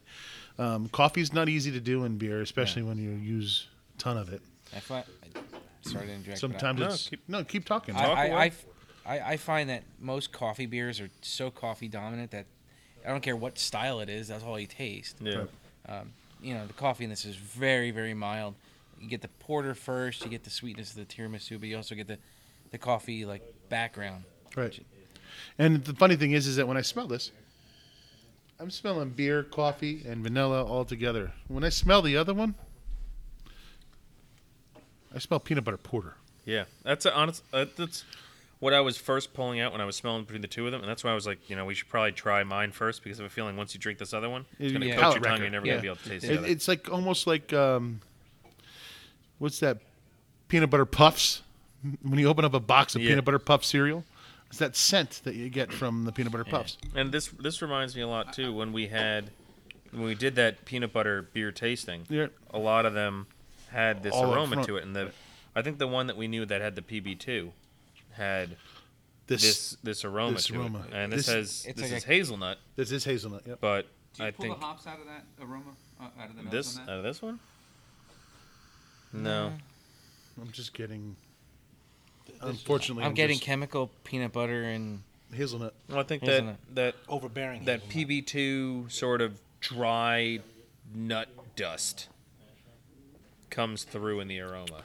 Well, we have two new guests now. We have Joe, who is a member of uh, NJ Hops, who's sitting in, uh, that, that was his voice. You're talking about uh, the Matt's beer and, and the the one that he's trying now, the West Coast one. And then we have That coats your tongue. we have uh, Don, who is yet to join the club, who is just starting his venture into craft beer. Really um, limited knowledge about craft beer, but he's been he's I've known Don for many, many, many, many years. He knows his beer, um, and I'd like to see what kind of gauge you got because this is this is refreshing to see someone who doesn't usually normal order these kinds of beers. What beer out of these two would you choose? Like right now, I'm getting in the back end, I'm getting the stout flavor, but it took several minutes for me to get that stout flavor in the back end of my mouth. Off the off the stout, off Yeah. the milk stout. No, uh, yeah, off the stout. Yep, not the porter. like I get the roast. Go ahead. What I what I have here i- in this uh, this West Coast one here, that's the milk stout. Yeah, you're gonna have to talk closer to the mic. Oh, sorry. I'm- I'm trying to use my inside voice. I got that Italian outside voice. you know. Use the Italian outside Uh, voice. You're going to want to lower your volume here, all right? So, uh, Keep okay. talking, Matt, yeah. All right. Um, Bart is like a bass drum over there.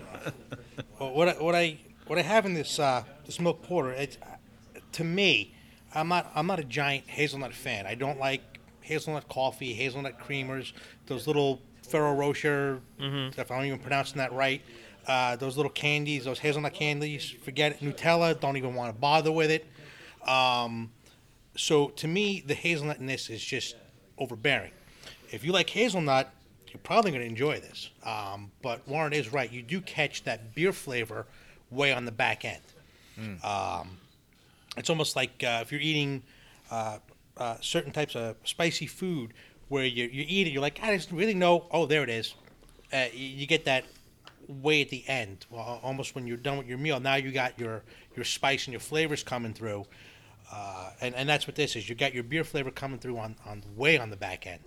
Um, but uh, the uh, the tiramisu is it, you, absolutely right. You taste beer first, and then you get the little coffee flavors, uh, the vanilla, eh, everything that goes goes into that uh, tiramisu. You get that later on, and you know, not not to sound like. Uh, you know, I- I'm, I'm poking fun here, but like if it was, you know, do you look at, you think of it as, as a dessert thing? Like, well, not, I'm not the type of person that's into like drinking my desserts. I'm, I'm more of a, an eating type of dessert person. And I couldn't tell. Yes, I know. we take after each other. Yes. Um, but seriously, this this tiramisu one, get yourself, um, you know, a bag of Oreos. Sit down with this tiramisu beer, and you can go to town on it, and it, you'll love it. It, it. It's great. Uh, uh, you know. I don't know how donkey would work out, but hell, I'm up, I'm up for anything. You know, I give it a shot. I mean, the, the tiramisu to me is very quaffable. It doesn't linger. It's easy to drink. It's not obtrusive. It still has that chocolate, the vanilla flavor that's coming through it, and the coffee's done really nicely.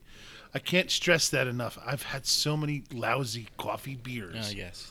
Praise. That just tastes like green pepper or over coffeed or just not done properly. That it's very difficult. And a lot, what I was getting at earlier, a lot of people don't realize that technique has everything to do with it, and it's a learning curve. So if you're thinking about doing coffee, your first batch isn't going to be stellar. Your second batch might not be stellar. Your third batch is getting better, but the fourth batch, the fifth batch, the sixth batch, you should be able to dial in what you're looking for in this. And it takes a while. Hmm. I mean, how many coffee beers did you go through? Plenty. Christ, Matt, we brewed here before you even opened. I mean, that's think, why I brewed like so much over 200 here. With you, I 200 mean. batches. We I brewed. So it was I like brewed tons, you know, just on my own at home, home brewing and everything like that. But I knew before coming over here, I wanted to be brewing on your system, brewing on Hackettstown water. Water, you yeah. know, and because water chemistry and coffee are gonna really pull out different flavors. You know, depending if you're soaking it on beans, you're doing cold brew, you're doing whatever, Right. Doing grinds, uh, or, or you know, the ground the ground bean instead of whole bean, you're gonna pull out so much different types of flavor depending on your water and I know there's many- cold steeping, there's ground coffee, there's whole bean, there's making coffee, adding coffee in the fermenter, adding coffee in the boil. There's so many different techniques that you can use, and you have to really understand each of those to get to what you need to get to. It's Right. not easy. It's just like making coffee at home. How Mm-hmm. many times have you brewed a pot of coffee at your house before you got it right to know exactly how many scoops you need to add Yeah. with your water? It's the same I thing. think after the tenth one, you start counting the scoops because you're like, all right, enough is enough. Yeah, that's I need to one- really dial in. My this house coffee. is seven and a half scoops, six cups of water. There you go. I know exactly what the formula is, and you know, it, g- going back to the two beers, it's you know, the, Matt's tiramisu. It's yeah, it's beer first with the nuances in the background, which I like because I don't want the nuances to dominate anything. Because if I'm doing a dessert beer, I want the desserts to dominate the beer to complement. Well, I have to tell you this too. Like, we have a symbiotic relationship, Matt and I, with the brewing, and I get a lot of same customers he does, and I get a lot of customers coming over here looking for the launch, looking for the is Matt have his tiramisu on, looking for that kind of thing, and um, Yeah, I think I the can tell two- you it's a sought after beer. The two the two big beers, and we put both were putting both in nitro. Uh, this one, uh, the tiramisu milk porter, and then the next one coming out is the uh, strawberry cream ale, and both of those are really look forward to. We only made them last year. We didn't put them in cans, just had them on kegs. And Did you ever brew with them? Or, That's it. um, I mean, blend them together? We did. We made the uh, Neapolitan blend. Yeah, Neapolitan We, uh, is we really layered good. them out on both both of them on nitro. We layered them out in a ca- in a in a glass. People loved it. Yeah, it's a it's a good thing. And then the, the strawberry cream ale always comes out good. Something that's very very like Matt and I made that. We did this. We did several variations. Right, we did strawberry, we did cream, we did blueberry Mhm. for the Fourth of July last year, and they went really well. Yeah, people love that. On on the knee deep one, I don't know if it's the hazelnut funkiness coming through or if it's a very very late hop flavor that comes through like, as you drink it. So I'm I'm on a knee deep. I'm getting the roasted coffee Yeah. barley in the back end. A lot of roast. And I think that's why you're, s- you're when you're talking about how you know you get that stout on the finish. I think it's a very heavily roasted beer. Yep. And you get that roast chocolate with the hazelnut in the beginning, and the roast continues through, and as the other flavors drop off, Right. it continues. Ashtray. To Yep, it's that typical ashy ashy. I don't get the, the, the old school ashy porter taste to it. It's not so. It's it's not so much porter. It's it's the roastedness. It's the definitely sweet roasted barley that I'm getting from it, and it's the it's that lingering ash. That's not as harsh as ash can be, but it's there, and it's not palatable to me. Not friendly.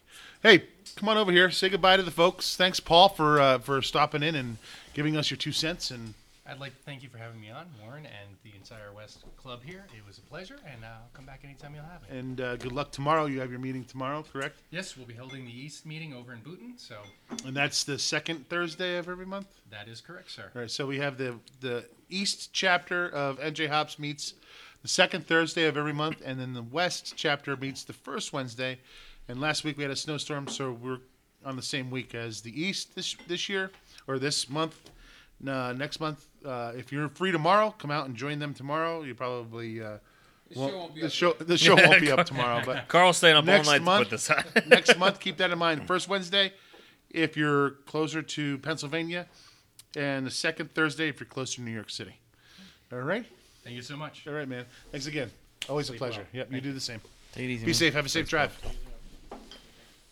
So that was pretty cool. I think uh, I think we should have the East more involved with our Oh geez, what's this one? with our cast again. You should go out there and make Thank an you. East presence. Maybe get some people over there because, uh, from what I understand, um, the dip has occurred in homebrewing. We've seen Yeah. a downturn in homebrewing.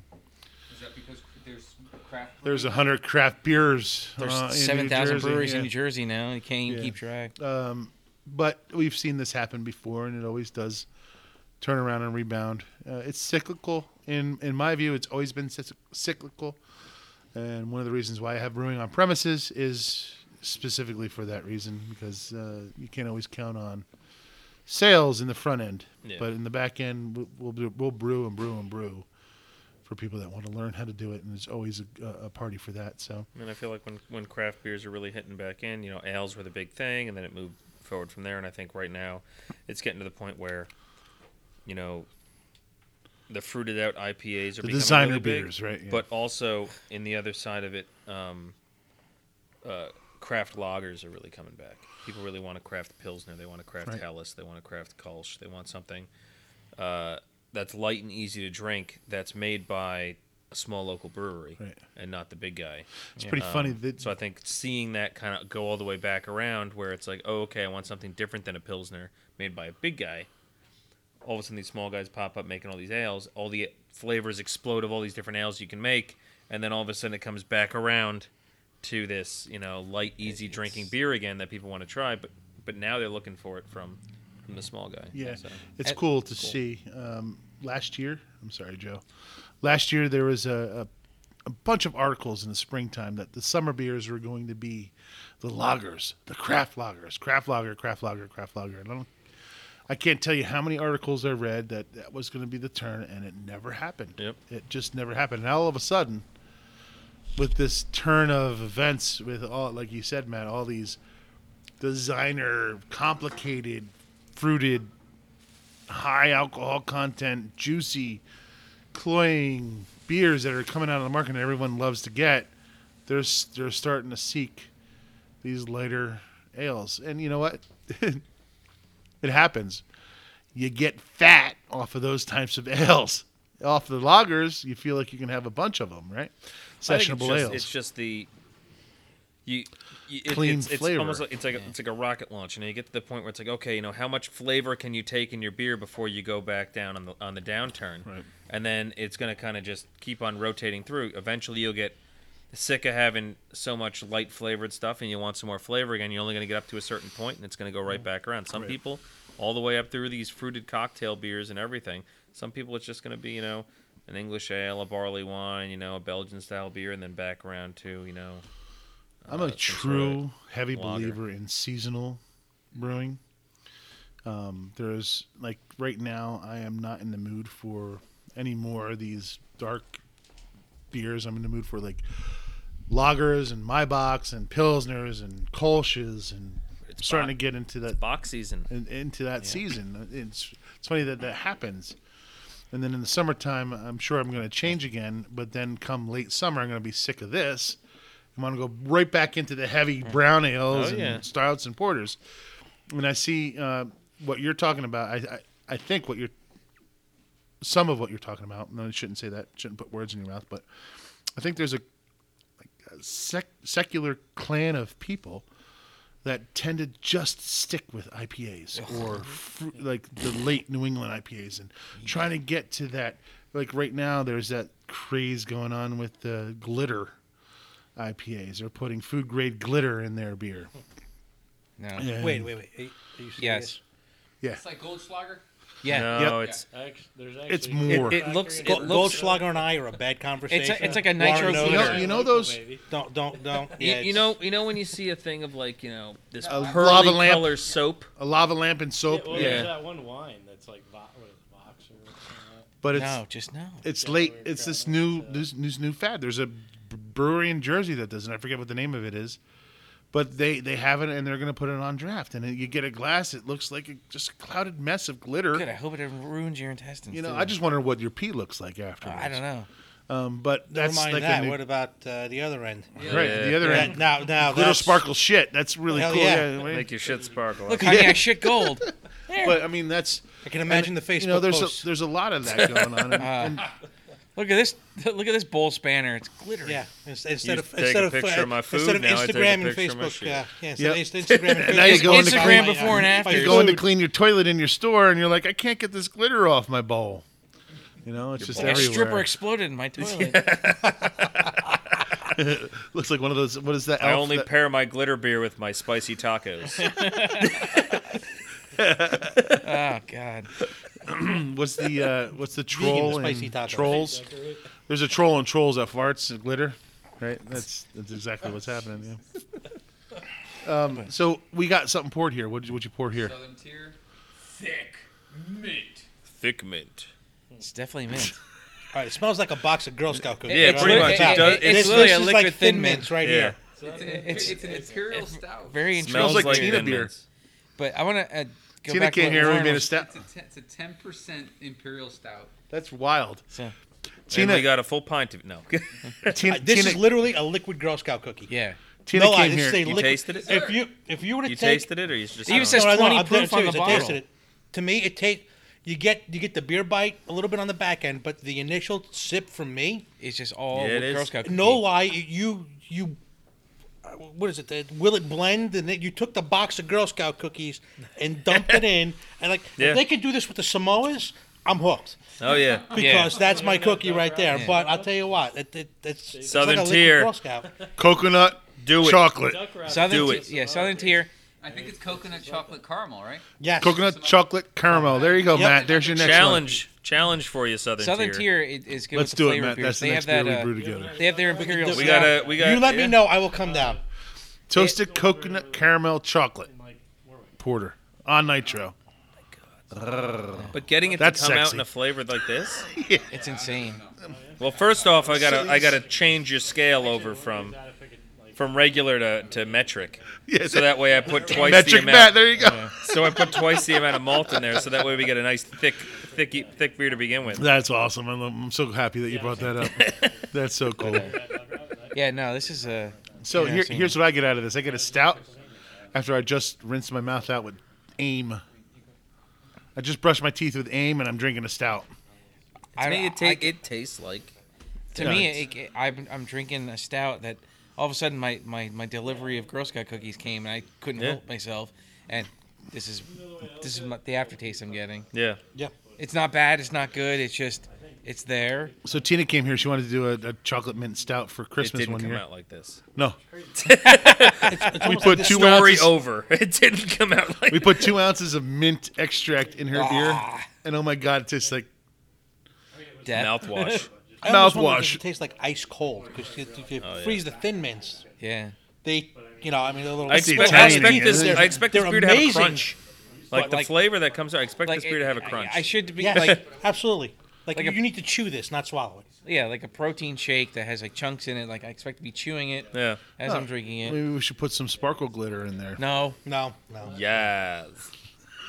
but I What want are to those guys? What are the men that look for the uh, My Little Pony? What are they called? Bronies. Bronies. Yeah, what?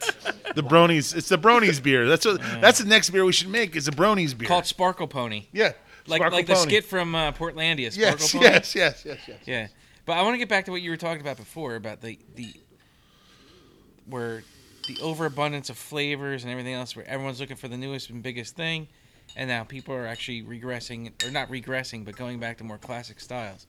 For me, I'm kind of in the same boat where it's you reach a threshold of how much shit can you put in a beer to to draw people in to, to drink it before you actually like fuck it enough. I need standard beer again Yeah. which is where I come. It's like I'll try like all the crazy shit once in a while, but the people who do it constantly, I don't understand how they do it. Like I need a palate cleanser. Yeah. I mean, what would you rather brew, Matt? I mean, would you rather brew something that's Classic Like- style. like all like muddled with all kinds of flavors, or would you rather just brew a, a, a, a classic style to a tea? And like for m- it's it's harder, I think, for you to ta to answer that question because you are not brewing for yourself. You're No, you're but I- brewing for people. No, but it's still. I mean, it.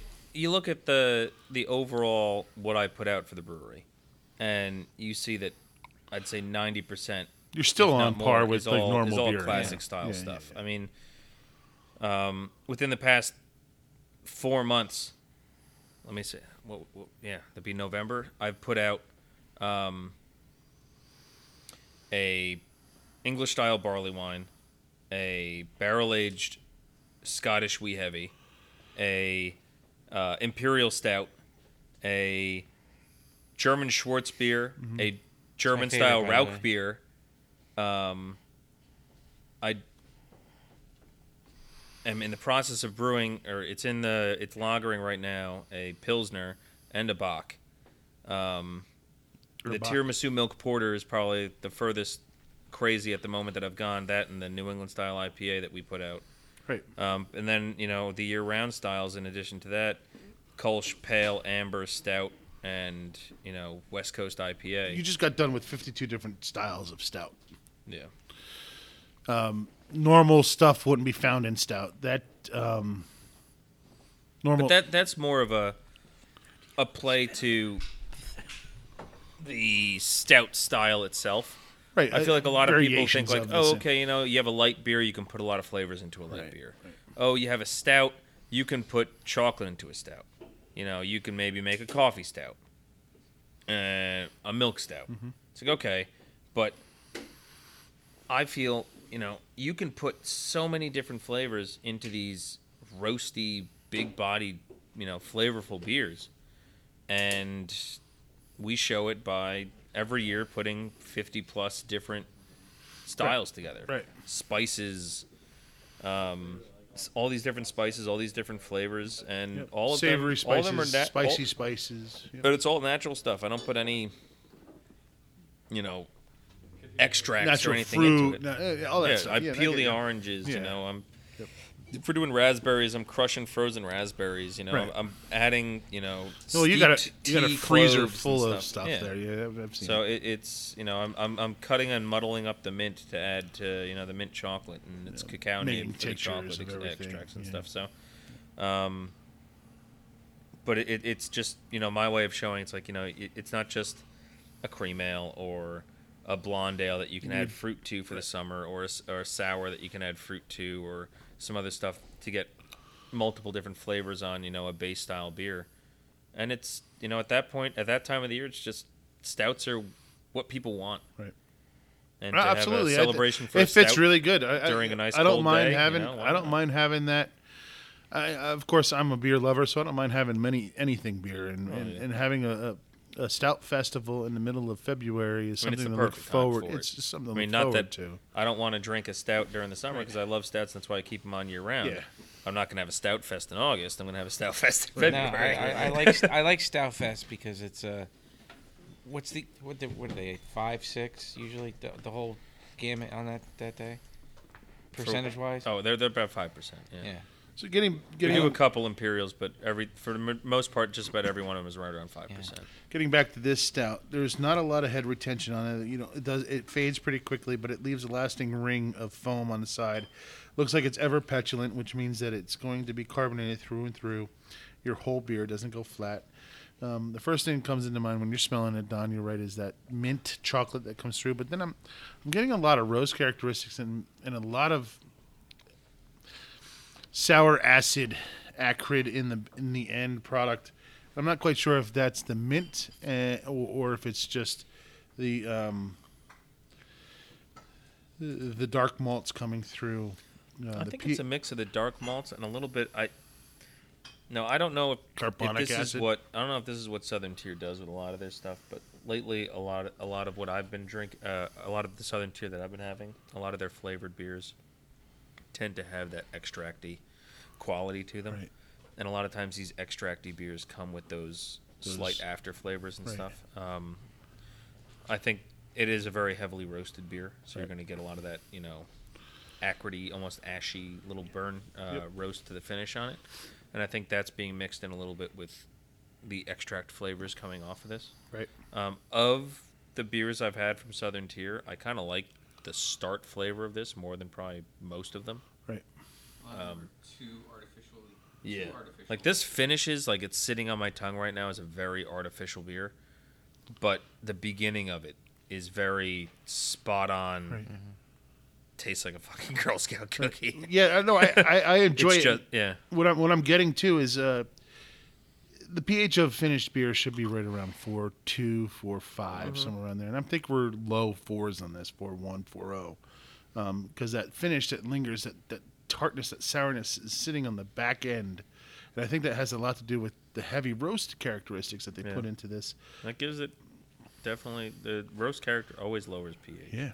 Yep. So that that um, now on yours, I didn't get that, and I think you have more of a balanced beer on your your end of your porter. But the other thing too is that this is a this, is, an a stout, imperial. right? This is Imperial style. It's an imperial, so you got to be bumping up the roast to be able to add to that. Mm-hmm. So I mean, the mint comes through right up front, and then it Oh, yeah. just Oh, the starts mint to- smacks you in the face. it lingers a little bit, and then all of a sudden it just goes to acrid, freaking stout. It's not bad. Don't get me wrong. It's um, I often tell people this. I overanalyze beer all the fucking time. Yeah. It's, it's our job. I can't finish these. I just got handed two beers. Um, blend them. I'm not gonna blend them. Nope. One is too good to blend with the other. Um, The hazelnut on that knee deep one is just too overbearing. I I found hazel brewing with hazelnut's kind of hard. I agree. I've done it twice, and both times it was. One time I used an extract, and I added extract to the keg as opposed to actually brewing with it, and I feel like it never actually blended in the keg. So certain pints were hazelnut and certain pints were not. It was just kind of a weird phenomenon. Hmm, that is weird. The second time, I actually crushed up about a pound of hazelnuts, threw them in the mash, and that was a better beer, but zero head retention. 'Cause Lot of the oil. oils from the hazelnuts just killed it. one of the things to get hazelnut in there is if you oxidize your beer, you can get hazelnuts. Well, this is Before I knew any better, I just kind of just did that, right? What what the heck was that? That was a barrel aged um, Belgian red ale or Flanders red that went awry. We had, um, I think, 80% was two row, You and Jay did 20% was corn, I remember having some bottles of that at one point. Yeah. and I had like uh, bottled in liter bottles, and I put them aside inside that room right there. Right, that room is not temperature regulated, so it gets really cold in the winter and really hot in the summer. And I had it there for about four or five years, and by doing so, it aged that beer so badly that it tastes like Doritos. It was so bad; it had Oh. hazelnuts and Doritos. Yeah. Um, it was it was interesting, definitely interesting, and it was. Uh, Yeah, I was just thinking the same thing. Hazelnut Doritos. you might be onto something. If though. you got Yeah, cool, try to if you, sell that. now if you do that to age it and then you get a Cool Ranch Dorito, I don't think I don't think You're you on. get. I don't think you get the ranch in any kind of beer barrel flavor. barrel aged hazelnut Doritos, Come on. Ranch lager. Cool Ranch, yeah, Cool Ranch uh, Lager. Kolsch. Yeah. Cool Ranch Kolsch. There we go. I can go get some Cool Ranch seasoning. Speaking of seasonings, the worst thing that not the worst thing, the most interesting I've ever done was I got Chipotle home smoked peppers, jalapenos. Matt, you had one of these, right? Yep. I made three gallons of a stout, imperial stout, and I threw three chipotle peppers into it. My God. that. Hot? They were hot as fuck, weren't they? No, no, no, no, no. It tasted like barbecue sauce. Yes. Yeah, no, try- You were Chipotle is drinking not bar. very- Did you have any of that? I we were drinking barbecue Sweet sauce. Lawrence. Yep, it was awesome. it was horrible, but it was funny because every time someone would be like, "Oh, I, you know, I have," I bring out the pepper. They'd be, like, "Oh, this sounds good." I'm like, "Hold on a second, hold my beer." so I bring out the beer, and they're like, "Oh, this is terrible." It's like drinking soy sauce. Ugh. Did you ever have that uh, uh what that flying dog old bay beer? Oh, no, but Yeah. I've had the Mario. This is me, Italian made pizza beer. No, that's terrible. But That the, was the- terrible, the, too. flying, the, the, I wanna, you might want to try that. flying. uh, No, it's not that beer there, terrible. That bar, that Chipotle beer is like a cooking type of beer. Yes, it would have been good. See, you, know that you know to cook with. Well, I'm, I'm glad you brought that up because all beer that turns out shitty Yeah. ends up being great beer to cook with. Really? Yes. Or to I don't distill. know. I, I got a beer at home that's probably. or can if, cook with. if you so want to break the law and still it, you can do that too. So I have an apple cider stout at home that could, would not be good to cook with. apple cider stout. That sounds like a what does Stephen King call that? Graph. He describes in the Gunslinger in the book Yeah, but that's a isn't that a blend of two together, not necessarily a stout and cider. Yeah. blend. Stephen King, Stephen Hawking, God bless his soul. He's flying around in the black holes of space right now. Well, I, Seeing- I seeing don't. the cosmos I, I, I firsthand. think Stephen. I think he's King, uh, walking I'm- now. Stephen King. Yeah. Okay. Stephen Hawking He's didn't. walking, uh, he's talking wasn't he's a walking. believer. He's talking. He's strutting. He wasn't a believer. I, I, I don't believe so. Uh, again, I, the again, I'm not afterlife? 100 percent Yeah. sure. I don't think he believes in the afterlife. I don't think. He I think did Stephen either. Hawking's walking around like Vince McMahon, like the strut. Like I think oh, Stephen yeah. Hawking sitting in his wheelchair, looking at the staircase, going, "Fuck." That's that's that's just my game. You know, it's just you know. Oh, my staircase, opinion, yeah. stairway to heaven. Yeah, Now- exactly. Now, you're now you're dating yourself. Who was that? Uh, who was that? Oh my God. Led Zeppelin. Led What? Zeppelin. Well, No, hopefully the next guy will help him out. no, no, no. The TV, the TV show. Oh, Big Bang Theory. Stairway- Oh, uh, Michael next guy. Landis. Michael Landon. Oh, Michael Landon. Yeah. A Little House on the Prairie? Yeah, that no, no, guy. no, it's Stairway to Heaven. Oh, He's going right back You there. guys remember that show, Stairway to Heaven? Michael Landon. that was the name of the show. You remember I never that show? watched it, but I know what you're. No, talking he was about. an angel sent down from heaven. Was it called Stairway to Heaven? I don't know. No, it was. Uh, Highway to Heaven. I would have Highway to Heaven. Yeah. And it had Mr. Mr. Edwards from, uh, Yep. from Little House on it. Yep. Yeah. Yep. They both were from Little House, but yeah. Yep. All right, I think we reached the end of the show. Anybody Matt, else? what's, uh, what's coming up at the brewery? uh, You ever see beer that guy still. that does that? Dude, I got that stuck on my head. I'm gonna punch the shit out of you. Don't, don't. I will. I'll, I will re-break my hand hitting you. Could, could you sing that for me, Don? No, no. I You- will you ever re-break see my that hand guy? hitting you. Please The don't. the the I don't know what I'm supposed to do. Some Russian guy dressed up like a. There's some Russian guy dressed in this silver s- space outfit. Now, if I can describe him, I'm gonna say, ima- rem- remember, remember the You guys skeletons that spend you way had too in much time on the biology internet. class? Yeah. possibly thinner than that, Okay. and about seven and a half feet tall, wearing silver platform boots, making these Are you describing your nightmare? I don't know what you did. making these opera making these opera sounds that I I don't know how I- it, it's the most horrible. It's a pure train wreck. You you look at it, but you can't look away. I think I know what you're talking about, but You I don't keep- think it was anything along the lines of what Warren was singing.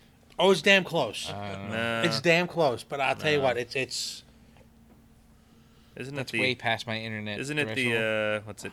Da-da-da-da-da, da-da-da-da-da, da-da-da-da-da. I don't know that and he did that keep going. You get that stupid He-Man video that you were playing. Yeah. Dead. Oh, Oh. yeah, that's great. That's it. I can't find it. What That's is? the- that's the Thank Trololo- God. Trololo Trololo guy? man, yeah. Trololo guy from Russia? Yeah. From, from Oh, like the 60s oh, or 70s maybe? oh. La, la, la, la, la, la, la, la. Yeah, it looked like a Russian David How Bowie. do you spell Trololo? Only worse. Trololo boy. Really old. It's Trololo guy. Trololo singer. Yeah, there it is. There. it- La, Yeah, it's not like that. That is not Yes. at all like that. Absolutely like that. No, it's not. You have to use your true singing voice. Yeah, come on, from the belly. Yeah, it's, he's much deeper voice. than that. No, there's there's not there's. Are a you new actually guy. playing this for us to listen to? Or? That's No, not it there's a at guy all. that sings like No, that. that- no, no. Seriously. That's not it either. Are you listening to? The hell are you listening to Dora? The hell is that? Let's find the Trololo guy and put it as the closing. Please do. No, no, he's not the Trollo guy. It's the. What does a Russian accent sound like in Spanish? You can find him if you can find him. He, he sings just like Funniest accent I ever saw, I ever heard in my life. I was down in Georgia and I walked into a convenience store and there was an Indian guy that spoke broken English with a southern accent. Nice. I, I wish I could redo that because it is by far the funniest damn thing you will ever hear in your life. It, it, it, I it's- can't even. I can't actually- even I actually fathom. watched- that. Don't try and. No, it's it, it's it's I actually, it's like Gandhi with with with twang. It, it's wow. I actually experienced, I actually the other experienced a Texan, a deep, deep Texan with a real Texan Texan drawl, trying, attempting to communicate with a Jamaican, and they could not understand one another. Wow. Yes, yes, I can understand that.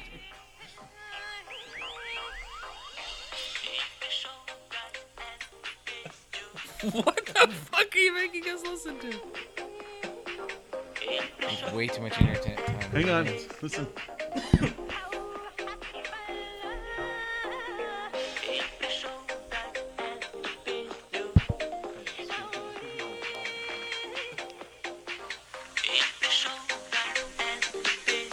Yeah, this is. Wait. Listen. Listen.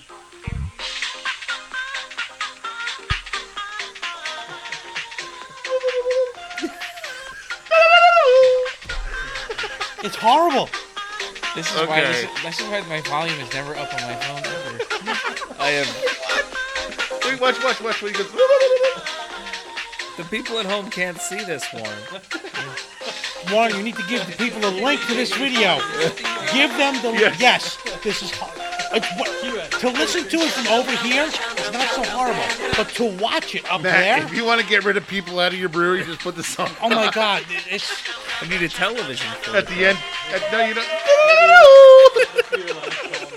I don't know if you actually play it. It's really well built. So you'll need to stand at the door handing out razor blades to people. 'cause It's that bad. For throat use only. Here you go. Oh my god. oh my god. All right, guys. Good night. Till next time. Yeah. Thank you, thank you. Good night. Cut!